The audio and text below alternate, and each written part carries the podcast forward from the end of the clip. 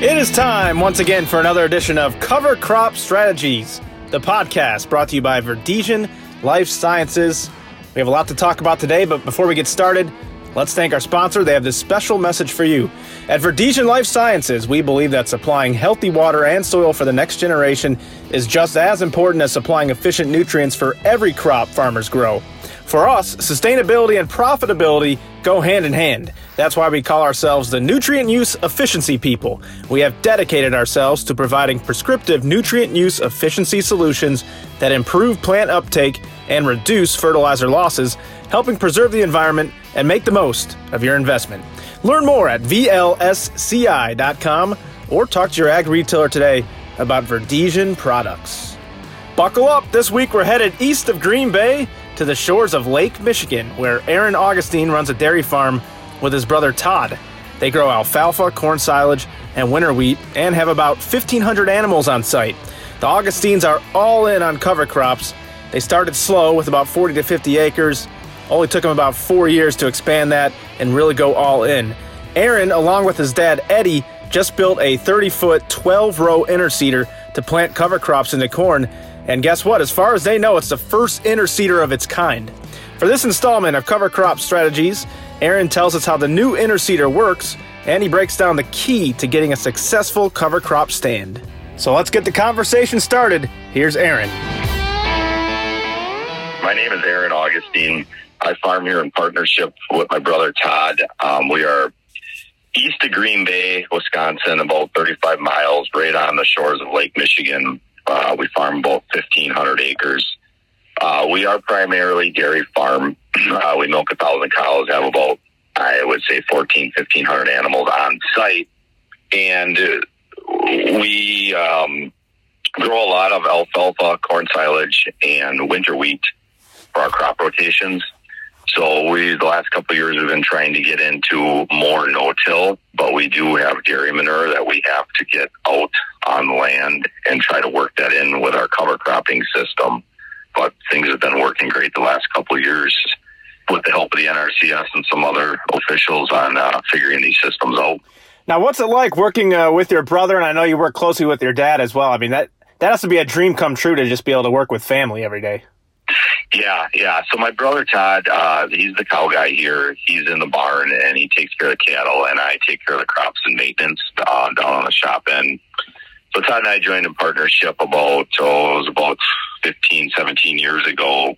He took over the farm from our parents back in like 2000, 2001. I joined him in about 2005, 2006, and uh, at that time we were only milking 60 cows, and we had a barn fire. We lost everything. So from that point moving forward, we moved over to a green site and uh, built the 400 cow dairy. And then in 2015, we more than doubled in size again to get to where we are today. Um, our father still is involved in the operation. He works for us. Um, my dad is very hands on when it comes to working in the shop and that kind of stuff. So when it, when it came to building this interseeder and other equipment, he, he'll sit down and draw the stuff out and, um, you know, bring it to fruition. Uh, he just, it, it's amazing having him around to help with all this stuff. Yeah, he sounds like a really smart guy, and we're going to jump into that interseeder here in just a second. But first, I wanted to ask you, when did you guys first start implementing conservation practices on your farm? So, to look back, I'm going to say it's been six years ago, six, five, six, seven years ago, roughly. I'd have to look at the exact number. We're in a group of farmers here in the Door Kewaunee Demo Farms. It's a conservation group, um, a group of farmers got together and works with the NRCS and USDA on implementing new practices on the land. So that's kind of when we got our first step into it. Um, we wanted to do something different. You know, we were the old moldboard plows and chisel plows we'd go out every fall and turn that soil. And, being this close to Lake Michigan, we just knew that we couldn't continue this practice. You know, heavy rains in spring, the, the, the waterways and creeks would turn brown, and we wanted to try something else. And at that time, the NRCS was um, working with no tilling and cover crops, and the cover cropping kind of caught my eye. So we started that. We started small. We only started with probably 30, 40, 50 acres the first year and then we grew all those numbers the second year and third year, and I would say the fourth year we were all in. Um, last year in 2021, we planted 100% green. We didn't work any ground. This year in 2022, we had two high speed disc. Um, I would say less than a third, maybe maybe a quarter of our acres. Um, just to that putting manure out this spring, we put some ruts in some of the fields, so we had to go out there and level them out. But our goal is here to get back to 100% no-till and planting green. We just we've seen the benefits in the last five to six years just tremendous with raising organic matter in the soil and the soil health and water holding capacity and stuff like that. And what cover crop mixes do you use? Have you experimented with a lot of different species? So what we do is after corn silage is chopped off in fall, we'll come back with about 25 to 30 pounds of cereal rye and we'll no-till that in after the corn silage is off, third week of September. Um, we learned there in the beginning, five, six years ago, we were putting down 60 to 80 pounds, and that is just way too much to try to come back and plant green. So we backed those numbers down to 25 to 30 pounds. And with the dairy manure that we're putting out there, 25 to 30 pounds gets you a great catch. And in spring, you actually have a really nice mat out there to plant into. Um, we do not harvest any of our spring cover crop being that we just have dairy animals here and some dry cows. All our all of our heifers are down in Kansas, so we have no need for lower quality feed.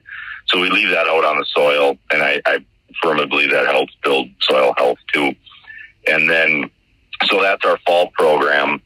And then, like I said, moving into spring, we just we no-till green, plant green right into those fields. And then after winter weeks, um, we have came back with a um, combination of annual ryegrass, um, hairy vetch, clovers, red clover, and crimson clover. This year, we're going to switch that up a little bit and just go with red clover, hairy vetch, and a little bit of rye to help the hairy vetch crawl up. But our plan is to use the interseeder on that and grow our nitrogen for next year's corn crop. It's something new.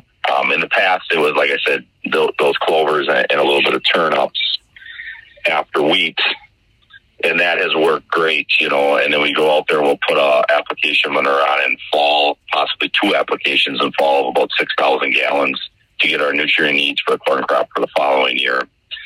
Um, we do do interseeding um, in the corn. That is just uh, red clover, crimson clover, annual ryegrass, and that we plant down at about 15 to 18 pounds an acre we try to get that interseeded in the corn when the corn is at V4, V5, right before it shades. Been doing that for a number of years. Um, we first started with broadcasting that on six years ago with uh, air seeder through the, the co-op on one of their big Hagies. Uh, we didn't have much luck with that. We didn't have good seed to soil contact. So the following year, I had the local company that spreads my urea mix the interseeder interseeding in with urea. They went out and spread it, and then we had a 12 row cultivator, and we cultivated in. We got great seed to soil contact, great emergence, but I felt we were moving too much soil. And uh, when we came to chop and fall, we had a lot of ridges in those fields from the cultivator.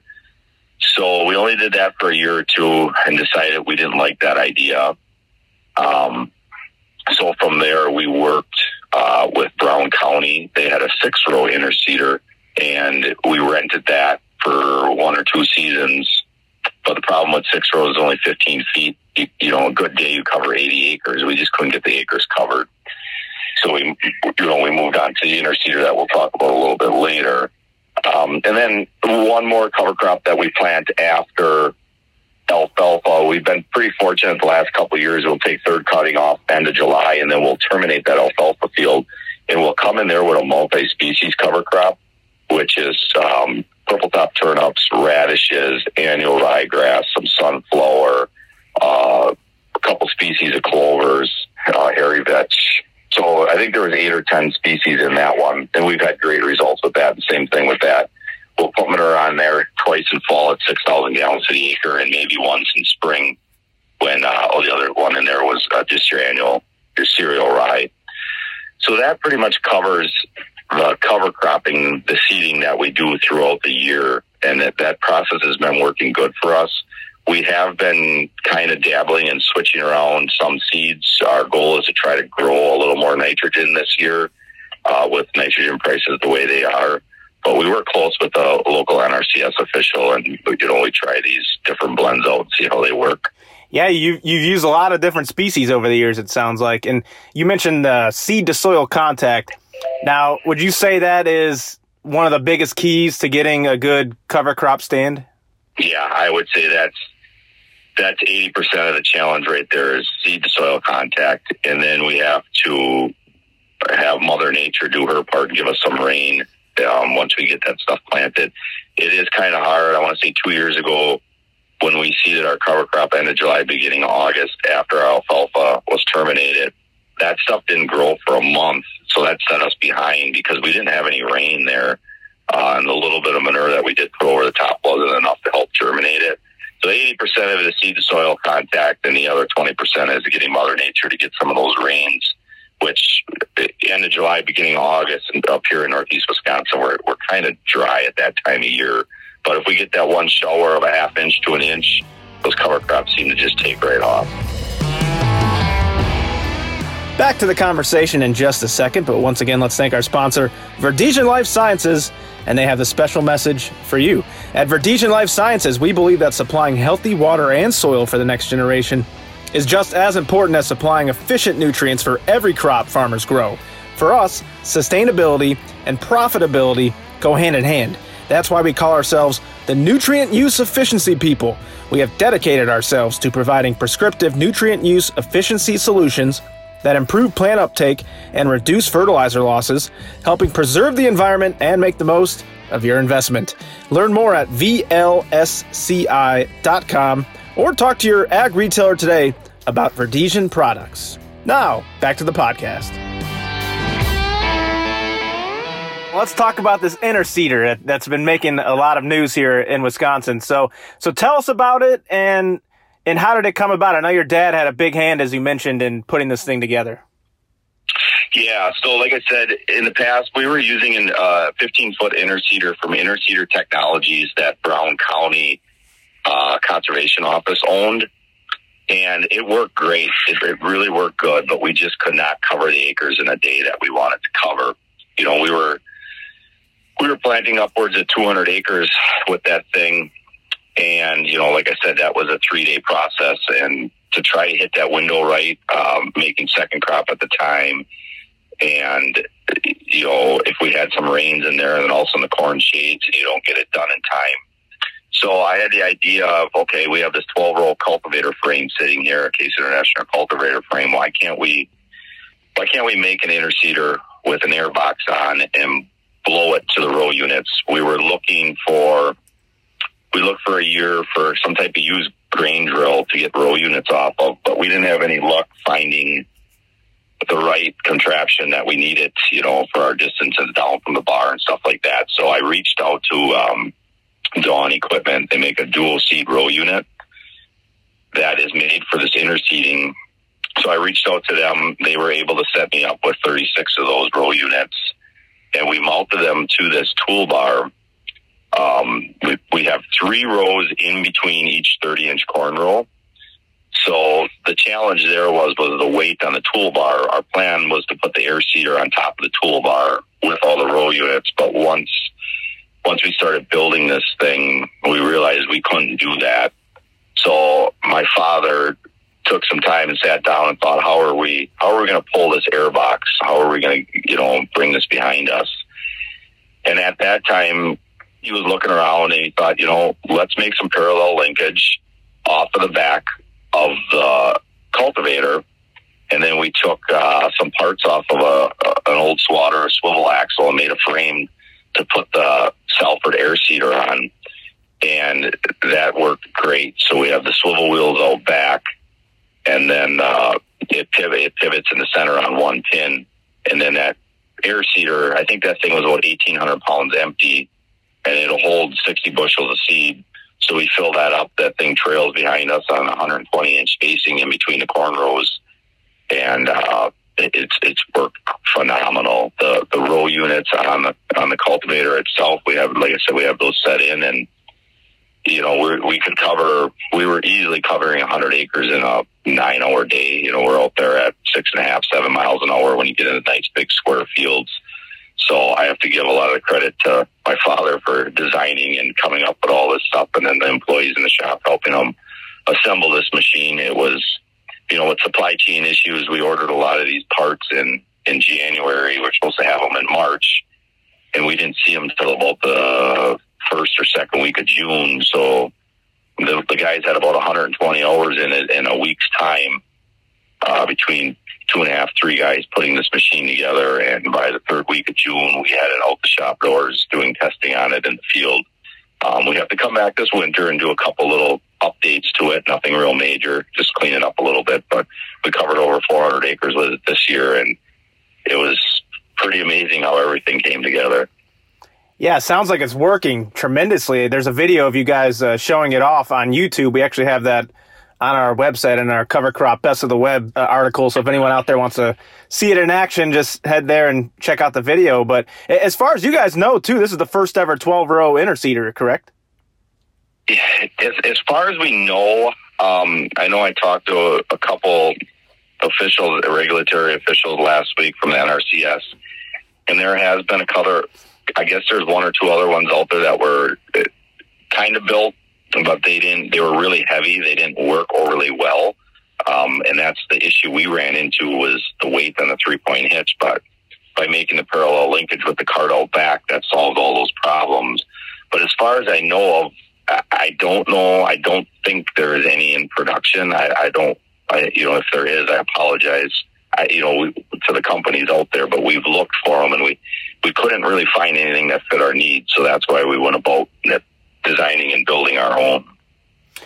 How good did that feel after all those hours you put in to design it, put it together, and you've been searching for this kind of equipment that could work like this? How good did it feel to see it out there in action and see it really working for you guys? Oh, it's a, a tremendous, tremendous sigh of relief. Um, we knew we knew the process of interseeding worked. We've been doing it for multiple years, and it worked great. But trying to design your own machine here, or I, wouldn't say really design it. I mean, a lot of the parts are, you know, like I said, they're from Salford, they're from Dawn, Case IH Toolbar. It's just assembling it together and getting it to work. Uh, the biggest thing was there is a very, very large investment in this machine. That was the scariest part, laying out all this capital out front and then trying to get it together and not knowing if you're going to be able to lift it, if it's going to be too heavy, if it's not going to trail right, and then if you're to have to go back to the drawing board. But I think my father hit it right on the first the first pass. Like I said, we have a little updates to do to it this winter, but nothing major at all.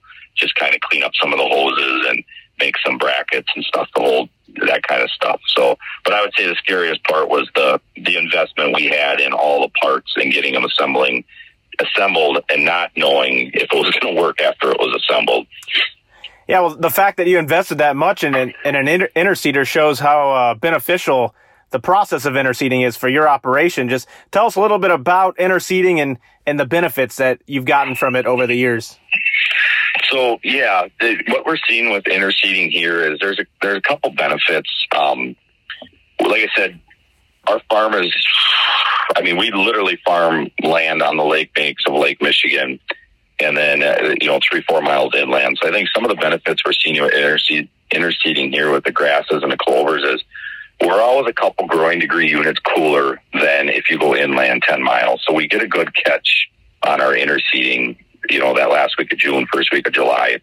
The interseeding kind of sits dormant until we harvest corn silage, which is normally the second week of September on an average year in Wisconsin here. When we harvest that corn silage, we already have that field planted. The sunlight hits that interseeding in a matter of 10 days. It goes from four inches tall to about 10 inches tall. It's there. The reason we wanted to do this interseeding is we all know how labor is nowadays trying to find labor. When we're chopping corn, we we have eight to ten guys out there between pack tractors, trucks, uh, choppers, you name it. Some years dump carts. We just don't have that last guy to sit in that no-till drill and get out there and start drilling cover crops. And it's crucial that you get those cover crops in right after the corn's harvested. So we feel that this alleviates some of that time constraint in fall. If we can get out there end of June, beginning of July, when we're kind of looking for a little bit of work for the guys around the farm here. So I think this year we did about 250 acres of interseeding of our 700 acres of corn we grow. And the plan is to keep upping that number. And I don't know if it's going to happen next year, but the goal is to eventually have all this corn interseeded. And then when fall comes, when we're done chopping corn, there's very minimal cover cover crops to plant at that time. Um, and then, like I said, when the sunlight hits that stuff, it just blossoms and takes right off. So when our manure guys come in fall, we use a low disturbance manure application tool that kind of just a, a wavy coulter to put a little slit in the soil, and we run that through these cover crops, and it just gives those cover crops the food they need to to to grow into the late fall. So and it it helps hold that manure to the soil, you know, instead of leaching down and getting to the places we don't want we don't want it to get. And as you're interseeding, what um, what are the fertilizer applications look like? Do you do you apply fertilizer while you're interseeding, or before, or how does that work? You know, we talked about putting 28% tanks on the interseeder and doing it at the same time. But after my father and I ran this machine this year, there's a lot going on with that 12 row interseeder. So I think as of now, we're going to hold off on applying the 28% on the interseeder. Um, that may come in the future. You know, if we get a tractor on it this year, we didn't have a tractor on it with GPS, but if we can get a tractor on it with GPS and let it steer itself, then maybe we'll look at putting Y drops on and doing 28. But normally we just come back with 100 pounds of urea and have the local uh, co-op or female that we work with spread that out there. And then as we go through with the interseeder, you know, you get a little bit of soil movement, cover some of that urea up. Well, this has been a great conversation. It's really interesting to learn about how you put this interseeder uh, together. And those are all the questions I have for you. But before we let you go, anything else you want our listeners to know just about either the interseeder or, or how conservation practices and the usage of cover crops have impacted your farm over the years? Well, I think this year, you know, when you talk about the impact of cover crops, I think a lot of farmers have seen it. When we can go out there in the spring and we have to do minimal tillage with $5 diesel fuel this spring, it was a huge savings. You know, we're not running those two passes, three passes over some of these fields with the field cultivators like we've done in the past. The labor shortages, the way they are today, too, you don't need those extra guys out there. Um, and I think conservation is number one, being that we're right along the, the banks of Lake Michigan here with our dairy farm. We have to do everything we can to protect the water quality nowadays. You know, it's farm practices are different than what they were 25 years ago. And we want to be part of that to help make sure we have a clean, renewable water resource moving into the future. So, and if anybody has any questions on the interseeder, how we built it, or if they want to come see it, please reach out to myself or my father. We'd be more than willing to help, you know, help other farmers out to get this worked into their their um, equipment fleet, their rotation, if they want to get into interseeding. It's it's growing in popularity in our area too. I know we went out and did a little bit of custom work this year. I think we could have had a little more custom work if we would have had the machine done a little bit earlier, but you know, we'll cross that bridge next year.